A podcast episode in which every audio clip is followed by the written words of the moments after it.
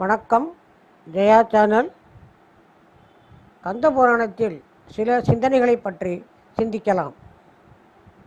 ஓம் தத் புருஷாய வித்மகே மகாசேனாய தீமகி தன்னோ சண்முக பிரசோதையாது. ஓம் சண்முக கடவுள் போற்றி சரவண துதித்தாய் போற்றி கண்மணி முருகா போற்றி கார்த்திகை பாடா போற்றி தன்மடர் கடப்பமாலை தாங்கிய தோடா போற்றி. பகுதி. சிறையிருந்த சயந்தன்.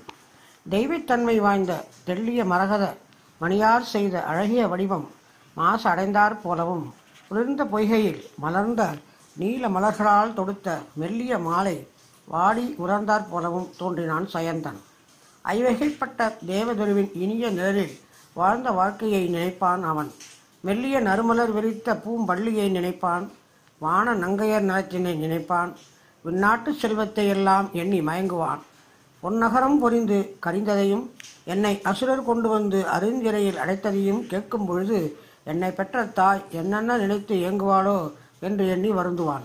அறம் என்னை துறந்ததோ மரத்தின் கொடுமை நிறைந்ததோ மாதவத்தின் பயன் தேய்ந்ததோ நன்மை குறுகிற்றோ திண்மை பெருகிற்றோ மறையும் இறந்ததோ இறைவனும் இல்லையோ என்று மருகுவான். எம்பெருமானே விலங்காகிய யானைக்கு விரைந்து அருள் செய்தாய். கரிக்குருவிக்கும் நாரைக்கும் கருணை புரிந்தாய். ஊர்ந்து செல்லும் பாம்புக்கும் சிலந்திக்கும் பதிவு கூர்ந்தாய். என் திருவடி மறவாத தேவரையும் என்னையும் காத் காத்தருளாயா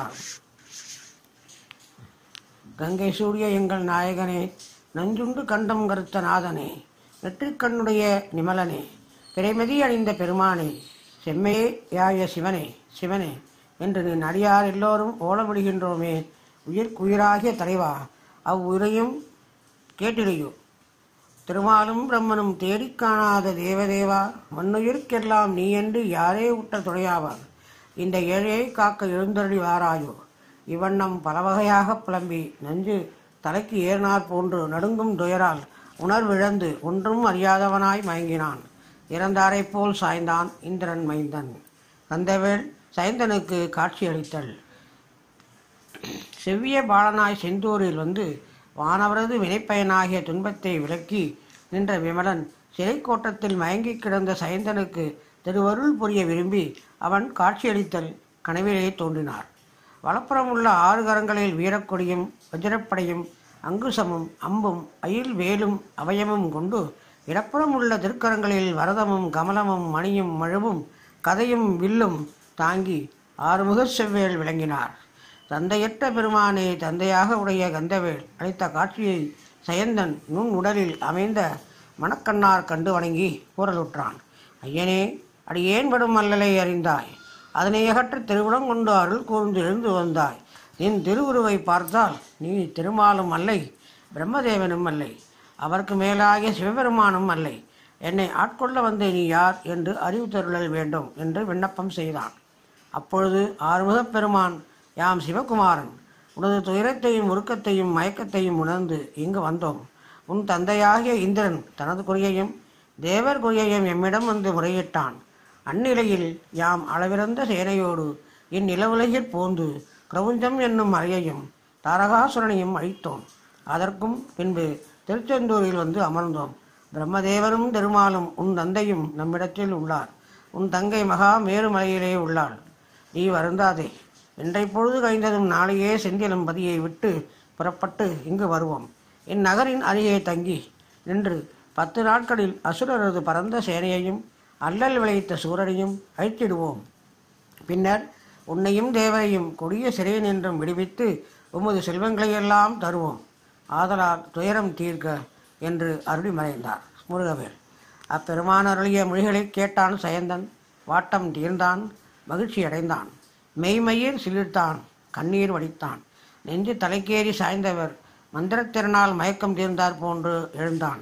ஆதிநாயகனாகிய ஆறுமுகப் பெருமான் எங்கும் நீக்கமர நிறைந்திருக்கும் நேர்மையும் அருள் புரியும் தன்மையையும் நினைந்து அவர் திருவடிகளை மலைகளார் போற்றி தொழுது கொண்டு இருந்தான்.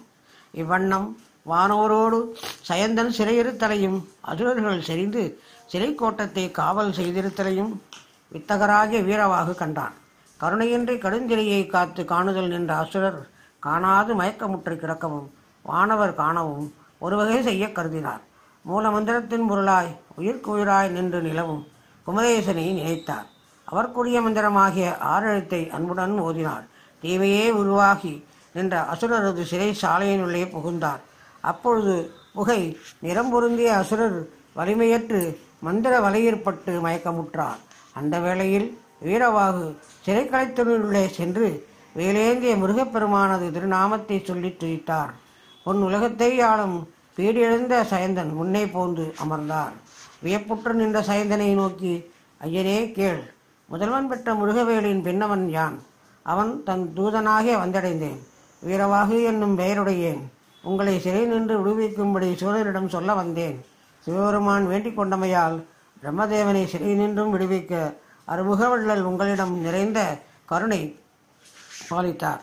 அவர் அருள் முன்னிருக்கும் பொழுது உம்முடைய பாவமும் பழியும் தீமையும் துன்பமும் பிற குறைகளும் அழிந்தொழிதல் அரிதாகுமோ? பிறவியாகிய பெருங்கடலையும் கடந்தீரென்றோ?